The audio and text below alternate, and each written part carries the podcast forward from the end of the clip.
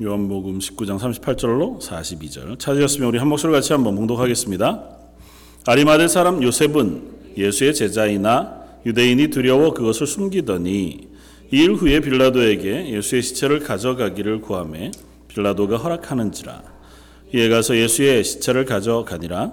일찍이 예수께 밤에 찾아왔던 니고데모도 모략과 침향 섞은 것을 백 리트라쯤 가지고 온지라 이에 예수의 시체를 가져다가 유대인의 장례 법대로 그 향품과 함께 세마포로 쌌더라.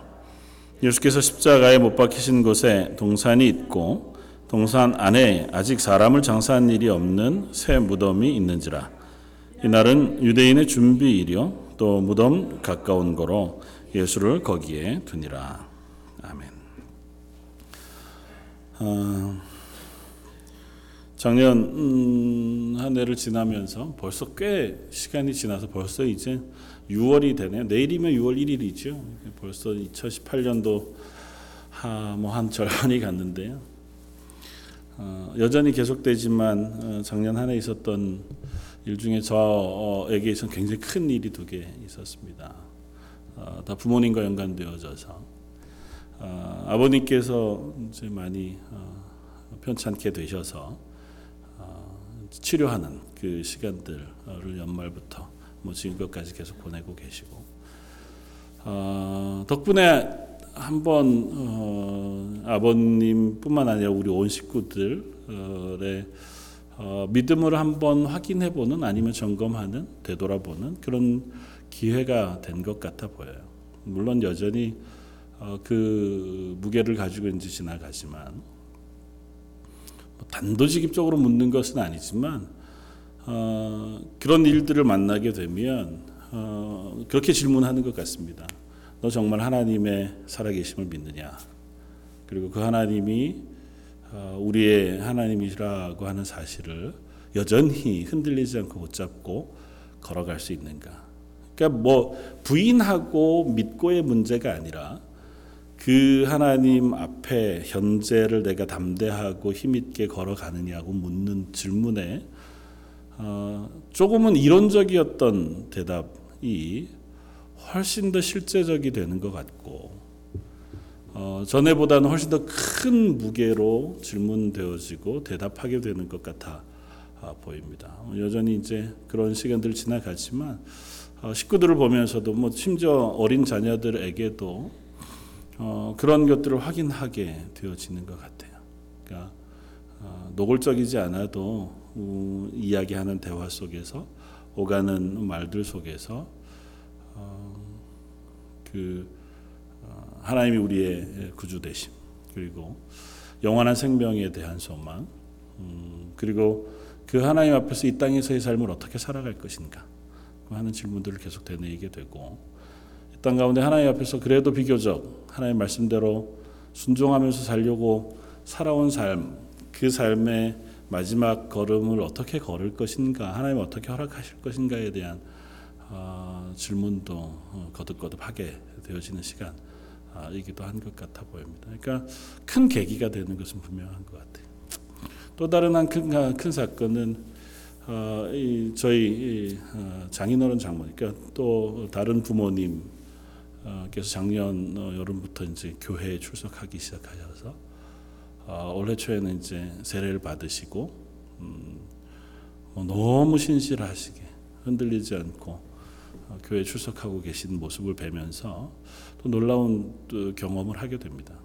그러니까 평생을 교회를 다니시지 않았고 또 아내와 제가 결혼한 그 이전부터 아내가 교회를 다니기 시작한 때로부터 어, 지금 근 30여 년이 넘 40년이 넘는 기간 동안 권면하고 기도하고 간청했던 어, 그런 기도였음에도 불구하고 어느 날 갑자기 느닷없이 하나님께서 어, 그들 그분들을 발을 교회로 인도해 주시고 또 그날로부터 거의 한 번도 빠지지 않고 어, 예배를 소중히 여기시고 또 끝까지 그 믿음을 지키실 작정을 하시고 또 세례 받으시고 그걸 감사히 고백하시는 모습을 보면 아, 하나님의 뜻은 무엇일까? 하나님 우리 인생을 향하여 가지고 계신 그 놀라운 계획을 우리가 참 알 수 없다. 한편으로는 놀라운 기쁨 속에서 또 한편에서는 어, 예측할 수 없는 두려움 속에서 그런 일들을 만납니다. 어, 오늘 말씀을 전하기 전에 왜 이 말씀을 나누냐 하면 저 여러분들의 인생 가운데에도 분명히 하나님께서 우리 가운데 어, 역사하시고 또 우리를 하나님의 자녀 삼으셔서 이 땅의 삶을 살아가게 하시는 줄 압니다. 그리고 그 믿음은 언제나 우리 속에 흔들리지 않고 있는 것 같기도 해요. 그러나 정작 그것이 정말 내 것인가 고 어, 확인해 볼 시간이 분명히 올 것이다고 하는 사실 우리가 염두에 두었으면 좋겠다. 그리고 그때 아, 정말 나는 예수 그리스도를 주로 고백하고 그 믿음이 내 인생의 가장 중요한 것으로 선택하고 어, 그 길을 걸어갈 수 있을 것인가 우리가 그것을 위해서 기도로 준비할 필요가 있겠다. 어, 오늘 읽은 본문 가운데 두 사람 이야기가 나옵니다. 한 사람은 아리마대 사람 요셉이라는 사람이고 또 한 사람은 니고데모라 불리우는 한 사람인데요. 두 사람은 예수님의 십자가의 죽으심 이후의 장례를 치러 드리는 사람들로 나옵니다. 예수님의 십자가의 죽으심과 이 장래의 일들을 쭉 기록하고 부활의 이야기까지를 요한이 기록하면서 요한의 이 일이 하나님의 말씀 성경대로 되어진 일, 예언대로 되어진 일, 그리고 그것을 응하게 하시고 완성하신 일이라는 사실을 거듭거듭 말씀하세요. 그러니까 이 일이 하나님께서 선택하시고 계획하시고 그걸 완성하시기 위하여 하나님 쪽에서 이 일을 어떻게 진행해 오셨는가를 명확히 설명해 주고자 합니다. 그리고 자기는 그 일의 증인이라고 스스로를 고백해요. 우리가 오늘 읽지 않았지만 오늘 본문 앞쪽에 35절에 보면 예수님의 죽으심 그리고 죽으신 이후에 옆구리에 창을 찌른 군인의 이야기를 쓰면서 그 밑에 이렇게 어쩌면 생뚱맞게 한 본문을 쓰는데요. 이를 본 자가 증언하였으니 그 증언이 참이라. 그가 자기의 말하는 것이 참인 줄 알고 너희로 믿게 하려 함이니라.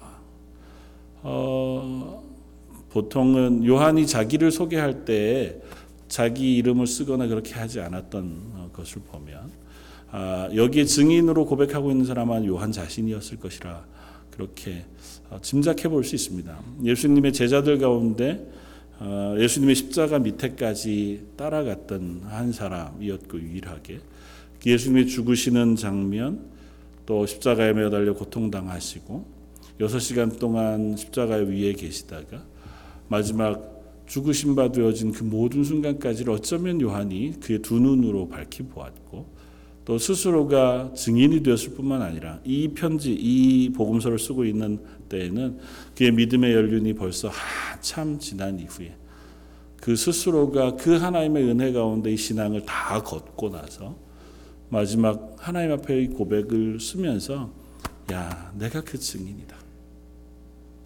내 두 눈으로 본 사실의 증인이기도 하지만 그 믿음의 잔 증인이기도 하다. 내가 이 증언을 너희에게 이야기하고 이것을 너희로 믿게 하고자 하는 것은 너희로 이 사실을 믿게 하기 위함이다. 그렇게 쓰고 있습니다. 그러니까 이 사실을 우리로 하여금 믿게 하기를 원하고 있고 이 사실이 참인 것을 증언하고자 싶어 하는 것이 요한의 마음이고 요한뿐 아니라 마테마가 누가 요한까지 복음서를 기록하고 있는 사도들의 고백이기도 할 것입니다. 저희가 아, 나도 믿죠. 그래서 사실은 그렇게 고백합니다. 그런데 그 믿음을 한번 더 점검해 어, 보면 좋겠다. 예수님이 죽으셨습니다. 어, 그날은 예비일이라 그렇게 표현되어져 있고 예비일은 안식일 하루 전날이니까 금요일이었을 것이고 예수님이 십자가에서 죽으신 시간이 아마 오후 3시쯤 되었을 것입니다.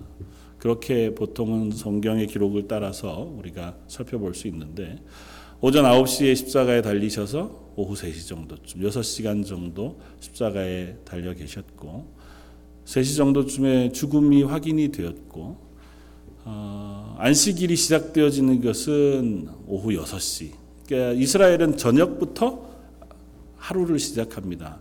그러니까 창세기 1장에 보면 하나님 천지를 창조하실 때도 어, 저녁이 되고 아침이 되니 이는 첫째 날이라 이렇게 선언하잖아요. 그러니까 하루의 시작을 저녁부터 해요. 해가 지는 그 시점부터. 그래서 안식일의 시작도 안식일 전날, 그러니까 금요일 저녁 6시부터 안식일이 시작이 됩니다.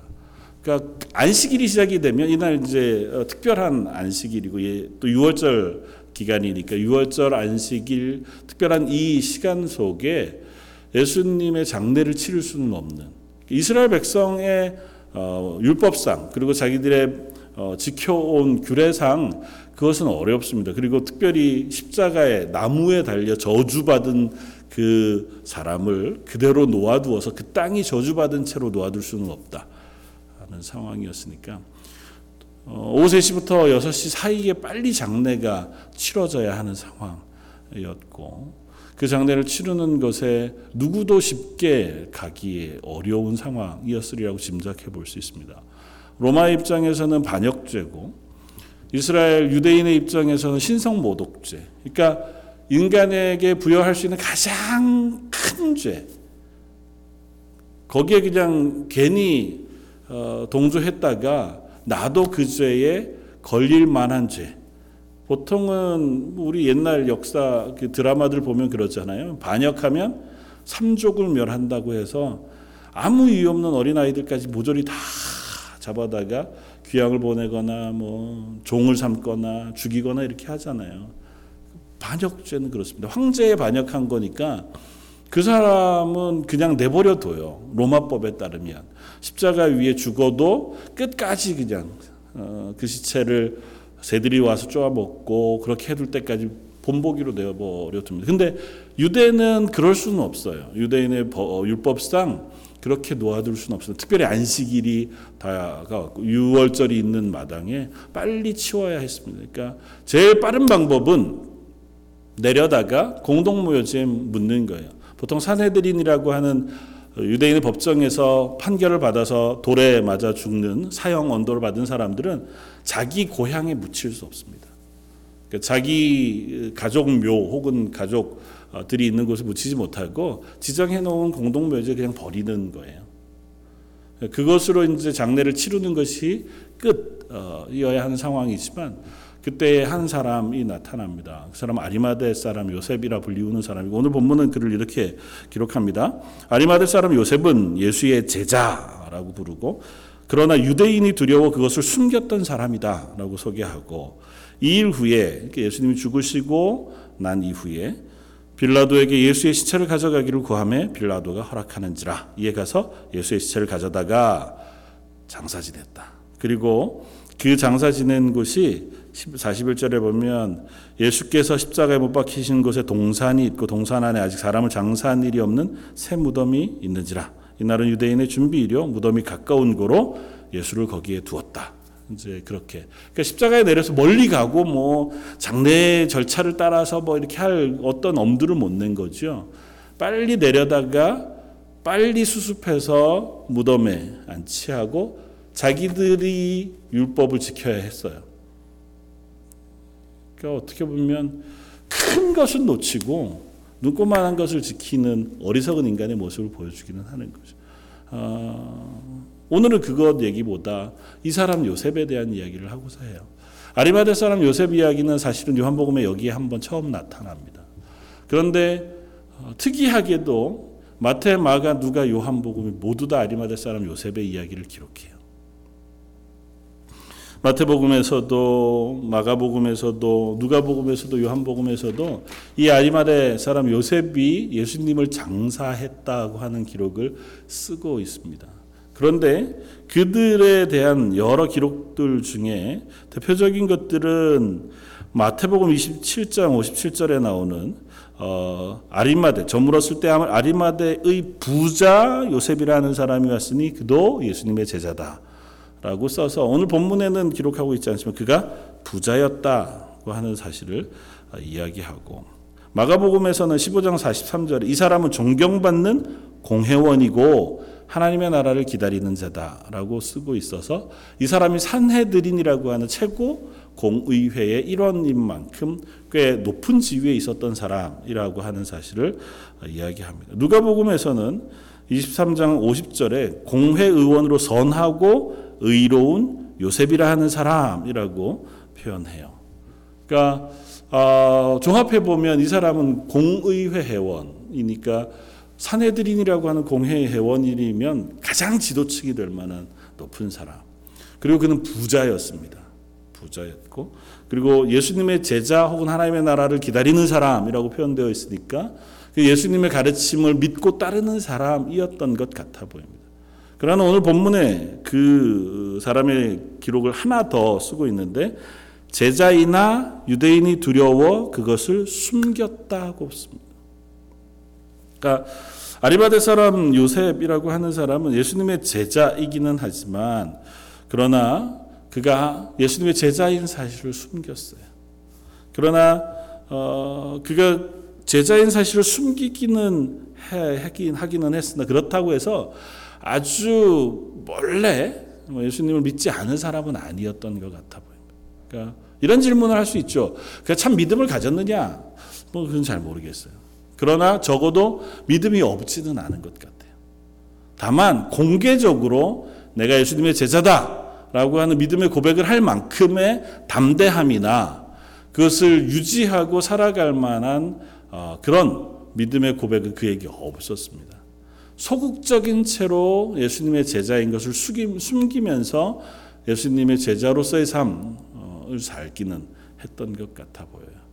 누가복음 기록을 보면 그가 예수님을 사형에 언도하고자 하는 사내들인 공의회 결정 때에 그는 그 결의와 행사에 참여하지 않았다라고 그 사람에 대한 기록을 쓰면서 가로를 붙여서 설명을 합니다. 그러니까 공의회 회원이었지만 예수님을 죽이는 데는 동참하지 않을 정도의 믿음의 양심은 있었던 사람인 거죠. 예수님의 제자라고 볼 밝히고 적극적으로 변호할 수 있는 것이거나 혹은 예수님의 제자인 것을 공개적으로 드러낼 사람은 아니었지만 그러나 적어도 소극적이긴 했어도 예수님의 제자인 삶을 살기는 살았던 사람이 음, 이 아리마대 사람 요셉이었습니다. 또 한 사람의 기록이 나오는데 그 사람은 어, 니고데모라고 불리우는 사람이고 오늘 본문에 이렇게 39절을 씁니다. 일찍이 예수께 밤에 찾아왔던 니고데모도 모략과 침향 섞은 것을 100 리트라쯤 가지고 온지라. 어, 100 리트라라고 하는 정도의 향품이면 어, 꽤 많은 양, 30kg 정도쯤 되니까요. 어, 한 리트라가 뭐 한 300g 정도쯤 된다고 해, 300 몇십 g 정도 된다고 하니까 100리트라면 30kg 정도 되잖아요. 그러니까 향품을 그 정도 가지고 온 것은 엄청나게 많은 양의 향품을 지금 가지고 온 겁니다. 귀한 모략과 침향이라고 하는 것. 사실은 장래에 그것들이 쓰였느냐고 하는 것은 역사적인 기록을 아주 쉽게 찾아볼 수 없어요.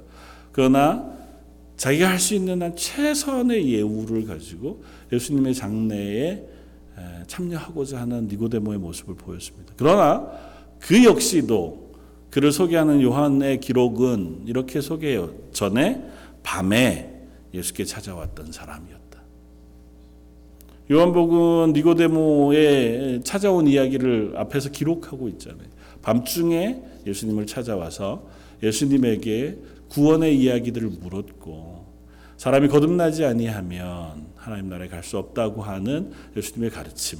그것 때문에 어떻게 사람이 또 날 수 있습니까? 물과 성령으로 거듭나지 아니하면 하는 그 말씀을 들었던 사람이 니고데모였습니다. 니고데모도 공회원으로 알려져 있고 그 역시 어, 꽤 높은 자리에 있었던 사람인 것 같아 보입니다. 어쨌거나 이 사람 역시 예수님의 제자이기는 했으나 드러내놓고 제자인 사람은 아니었어요. 예수님을 따라다니는 12명의 제자 혹은 적극적으로 예수님의 뒤를 좇으면서 예수님을 따르는 사람이라기보다는 조금은 소극적으로 예수님의 제자인 사람이었던 것이 이 두 사람의 모습이었는지 모릅니다. 그리고 그 이유에 대해서는 요한복음 12장은 약간의 힌트를 줘요. 요한복음 12장 42절 이하에 보면 관원 중에도 예수님 저를 믿는 자가 많되 바리새인들을 인하여 드러내게 말하지 못하니 이는 출애를 당할까 두려워함이라. 그러면서 부가적으로 요한은 뭐라고 평가했냐면 저희는 사람의 영광을 하나님의 영광보다 더 사랑하였더라고 기록해요. 관원, 공의회원, 뭐 높은 사람들, 그 사람들도 예수님을 믿는 사람이 꽤 많았다. 그런데 그 사람들이 드러내서 내가 예수 그리스도를 믿는다고 고백하지 못하는 이유가 있었는데 출교를 당할까봐. 그러니까 유대인이라고 하는 그 모임에서 출교를 당할까봐 두려워했고 그것을 요한은 어떻게 평가했냐면 사람의 영광보다 아, 사람의 영광을 하나님의 영광보다 더 중요시했기 때문이라고 씁니다. 어, 니고데모나 아리마대 요셉이 그러했냐? 뭐 그건 정확히 우리가 표현할 수는 없죠. 성경도 그 이야기를 우리에게 들려주고 있지는 않으니까요. 그러나 적어도 이 두 사람이 아주 담대한 믿음의 소유를 하고 있었던 사람들은 아니었다고 짐작해 볼 만합니다. 요셉 요한이 굳이 이 두 사람을 쓰면서 그렇게 표현하고 있는 것만 보아도 이 두 사람은 소극적인 사람이었어요. 믿음의 확실한 고백, 담대한 고백이 그들 속에 아직은 완성되지 않았던 사람들인지도 모릅니다.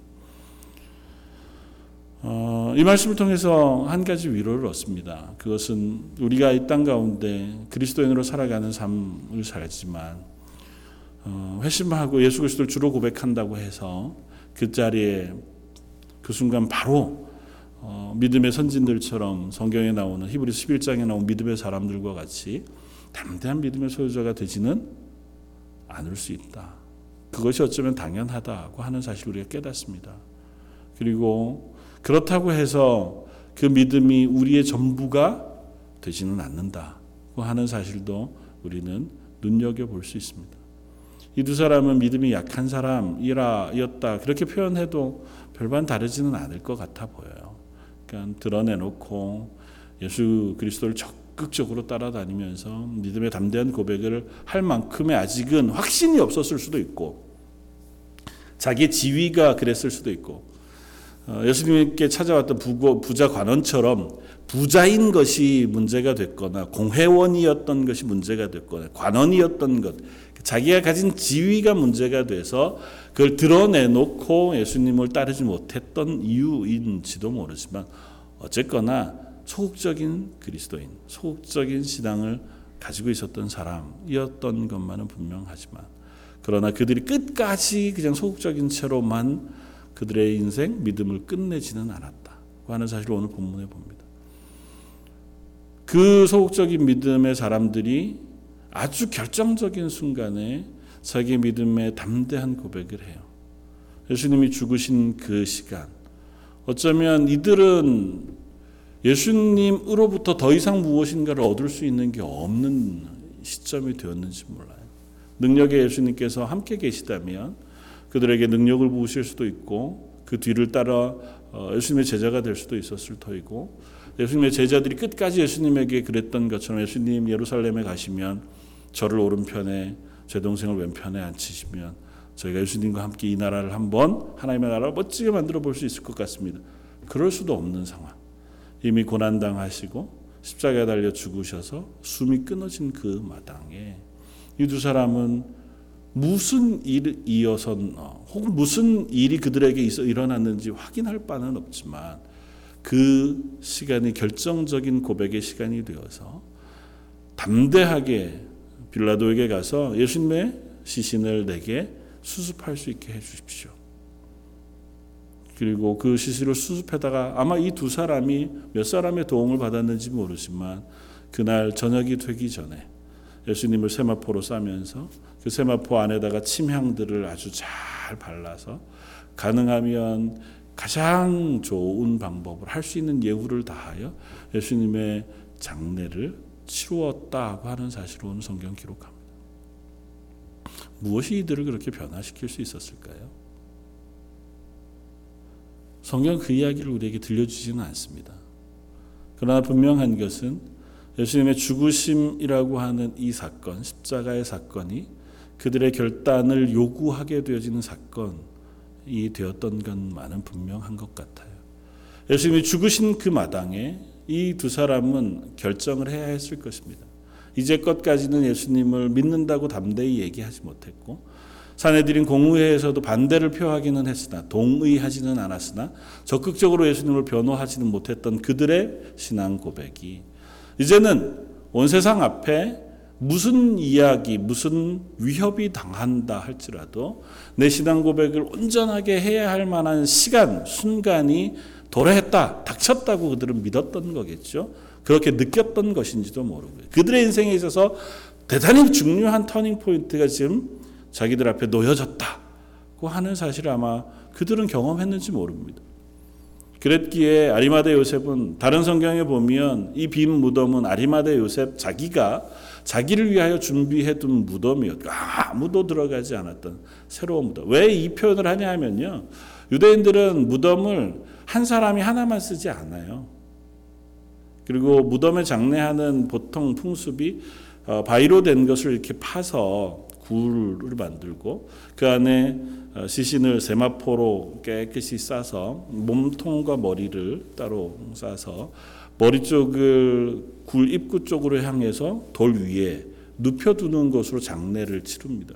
그러니까 그 시신이 썩고 마르고 유골이 되면 또 거기에 다른 어, 사람들을 장례하고 그렇게 하게 되어지니까 어, 새로운 아무도 쓰지 않았던 그 무덤이라는 표현을 그래서 하는 거예요. 그러니까 요셉은 자기를 위해서 준비되었던 것. 예수님을 위해서 준비하고 막 이랬던 것도 아니에요. 자기를 위해서 준비했던 그것을 이 시간 예수님께 드려야겠다. 예수님의 장래에 내가 참여해야겠다. 어쩌면 대단한 위협을 감수하고 그 고백을 하고 있는 겁니다. 그것도 예수님이 죽으신 이후에.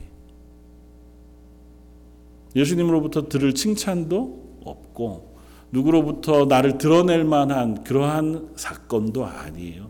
그가 아마 생각했던 생각은 적어도 내 믿음의 대상이시고 저분을 내가 하나님의 아들 나의 구주로 고백하는데 저분을 십자가에 저대로 둘 수는 없겠다. 그가 부활을 사모했는지 부활을 완전히 믿었는지 그 사실은 알 수 없어요. 그러나 적어도 그는 예수님의 장례를 치러야겠다. 그 그것 때문에 내 위협이 혹은 나의 신분이 드러나 그것이 위협이 된다 할지라도 나는 기꺼이 그것을 감내하겠다고 하는 어떤 결단이 그 속에 있었다 생각이 되었습니다. 니고데모라고 하는 사람도 동일했을 겁니다. 그 역시 밤에 예수님을 찾아와서 믿었지만 그 이후에 니고데모가 예수님을 계속해서 따라다녔는지에 대한 기록은 성경이 기록하고 있지 않습니다. 그러나 그가 이 마지막 예수님이 죽으신 그 마당에 예수님을 장례하는 그 자리에 주인으로 찾아와서 예수님의 장례를 하고 있는 믿음의 고백을 어, 드러내고 있는 모습을 보여줍니다. 음, 우리 인생 가운데에도 때로는 그런 순간들이 있어지리라고 믿습니다. 저희들이 보통은 그냥 그리스도인으로 살아갑니다. 그리고 그것이 시험받지 않아요. 특별히 현대 사회는 더 그렇죠. 어, 뭐 공산권 국가나 무슬림 국가나 혹은 고대 시대였다면 예수님을 믿는 것이 그 시시각각 순간순간마다 결단이 필요하고 담대한 믿음의 고백이 필요한 어, 시대인지는 모르지만 저와 여러분들이 살아가고 있는 이 캐나다 땅 또 2018년의 오늘의 삶은 어쩌면 그런 것들을 우리에게 요구하지는 않습니다. 노골적으로. 그럼에도 불구하고 우리에게 언젠가 그 순간이 있습니다. 우리 스스로가 그것을 속이면서 살 수 있을지도 모르고 그런 척하고 살 수 있을지도 모르지만 그때가 언제인지는 모르지만 분명히 우리가 그 하나님 앞에 서서 그 질문을 받게 되어지는 때가 있을 겁니다. 너는 예수 그리스도를 주로 시인하느냐? 예수 그리스도가 나의 생명, 나의 죄를 지시고 십자가에 죽으셨다고 하는 사실을 믿음으로 고백하느냐. 그리고 그 고백이 너의 인생의 다른 모든 것보다 더 우선하는 믿음의 고백이 맞느냐. 그것이 네 인생을 흔들 만한, 네 인생을 바꿀 만한 그러한 가장 근본적인 신앙의 고백이 맞느냐. 그 질문할 날이 분명히 올 것입니다. 기대하기는 그것이 하나님 나라가 간그 순간에 닥치기 전에 이 땅 가운데 살아가는 어느 시점 그 즈음에 우리가 그 시점을 만나고 그때 아리마드 사람 요셉과 니고데모와 같이 우리도 담대하게 우리의 믿음의 고백을 하나님께 올려드릴 수 있는 사람들이 되었으면 좋겠습니다. 그리고 그것은 그 시점이 되지 않는다 할지라도 우리 스스로가 점검해 볼 수 있는 일이기도 해요. 아리마드 요셉과 니고데모는 이 일 때문에 죽임을 당할 수도 있었을 겁니다. 생각해 보세요. 로마의 시선이나 유대인들의 시선이 지금 예수님의 십자가에 쏠려 있습니다. 대단히 엄청난 사건이었어요. 예수님을 이토록 신속하게 잡아 죽이는 재판도 없었고 굳이 골고다라고 하는 그 높은 산 위에다가 어, 뭐 그렇게 높진 않은 언덕 위에 가장 잘 보이는 곳에 십자가에 메어 달아 죽이는 그 일들을 행하는 그 마당에 그 예수님의 시신을 취해 수습하고 자기의 마음과 정성을 다해 예수님의 장례를 치름으로 신앙의 고백을 하는 일은 어쩌면 정말 위험한 고백, 자기의 목숨을 담보로 결단해야 할 만한 일이었는지도 모릅니다. 그건 예수님이 달리는 십자가 밑에 그곳까지 따라간 여인들이나 요한의 고백보다도 훨씬 더 한 걸음 더 나아간 믿음의 고백이라고 보여줄 수 있는. 그러나 그들은 그 고백을 하기를 원했고 그 고백으로 인하여 성경이 그들을 기록하고 있고 그들의 믿음을 우리에게 들려주고 있습니다. 저희들의 삶도 한번 물어보았으면 좋겠습니다. 예수 그리스도의 십자가의 죽으심 그것이 나를 위한 생명의 죽으심이고 나는 그를 믿는 믿음으로 이 땅을 살아갑니다고 하는 그 고백이 내 인생의 가장 중요한 고백이 맞는가? 그 믿음을 내가 고백하고 지키며 살아가는 것 그것이 내 인생의 가장 우선순위에 놓일 수 있는가? 다른 것보다 이것이 더 중요하고 다른 것보다 훨씬 더 소중하여 다른 것의 가치보와 비교할 수 없는 그 믿음의 고백으로 난 이것을 붙들고 이 땅의 삶을 살아갈 수 있는가? 사실은 평상시에는 그 질문을 어느 누구도 하지 않습니다. 그냥 일주일에 한 번씩 교회에 출석하고 그렇게 교회 일원으로 신앙생활 해 가는 동안은 어쩌면 어느 누구도 우리에게 그 질문을 안 할지 몰라요. 그러나 우리 개인은 압니다. 나 스스로는 그 질문을 시시때때로 받고 있다는 사실을 알아요. 내가 무엇인가를 판단하고 결정할 때, 내가 어떤 마음으로 기도하고 예배의 자리에 참석할 때, 혹은 내 인생을 놓고 그 삶을 위하여 무엇인가를 결정하고 걸어갈 때, 우리는 수시로 우리 스스로에게 그런 질문을 은연중에 할 수밖에 없는 어, 사람들인 것을 고백합니다. 그때마다 우리가 예수 그리스도가 나의 구주가 되십니다. 그리고 예수님이 날 위하여 죽으신 것 때문에 내가 이 땅의 삶을 살아갑니다. 그 은혜가 오늘도 나를 덮고 계신 줄 믿습니다고 하는 믿음의 고백을 저 여러분들이 하게 되기를 바랍니다. 그래서 제가 현실은 그 하나님이 내게 은혜 베푸시는 것을 다 느낄 수 없어도 또 내가 걷는 걸음이 내가 기대하는 방향이 아닌 것 같아도 혹은 내가 할 수 있는 영역을 벗어난 것을 하나님이 내게 기대하시는 것 같아서 나는 사실 그렇게 착한 사람도 아니고 그렇게 선한 사람도 아니고 그리고 오래 참을 수 있는 사람도 아니지만 하나님 자꾸 그 말씀을 하시니 그 하나님이 살아계신 줄 알고 그 하나님이 나의 구원자신 줄 믿음으로 고백했기에 나는 좋은 것을 선택하겠습니다. 그렇게 결단할 수 있는 저 여러분들이 되었으면 좋겠습니다. 그래서 우리의 삶이 하나님 앞에 결단하고 하나님의 사람으로 서는 그 고백이 우리 삶의 어느 즈음에 아니 가능하다면 2018년 믿음으로 살아가는 그 시간 즈음에 우리 속에서 다시 한번 일어났으면 좋겠고 그 고백을 인해서 감사함으로 기뻐함으로 하나님 앞에 설 수 있는 저 여러분들 되시기를 주님의 이름으로 부탁을 드립니다. 다시 한번 기도하겠습니다. 하나님 아리마대 사람 요셉 그리고 니고데모라고 하는 두 사람은 적어도 두려워했고 또 담대하지 못했던 믿음의 고백을 십자가에 달리신 예수님의 그 죽음 그것을 바라보면서 또 그 예수님을 장례 치르며 수습해야겠다고 하는 그 마음으로 스스로 결단하고 믿음의 고백을 하고 드러내어 예수 그리스도의 제자인 것을 확인하는 자리에 설 수 있었던 것을 봅니다. 하나님 저희의 삶도 아주 극적인 어떤 사건은 아니더라도 우리의 삶의 순간순간마다 내가 하나님의 자녀인 것을 고백하고 예수 그리스도의 십자가의 구원으로 인한 구원받은 그리스도인인 것을 붙잡고 고백하며 살아갈 수 있는 하나님의 사람들이게 해주시길 원합니다. 우리가 만나는 사람들 앞에 나를 아는 이들 앞에 어, 우리의 자녀들을 그리고 우리 주변에 있는 사람들 앞에서 나는 그리스도인입니다. 나는 하나님이 나를 구원하셔서 내가 그 구원의 감격 가운데 살아가는 하나님의 자녀가 맞습니다. 그렇게 고백할 수 있는 저희 런던 제일장로교회 이 수요예배 나온 하나님의 사람들 또 가정 온 성도들 되게 하여 주옵소서. 모든 말씀 예수님 이름으로 기도드립니다. 아멘.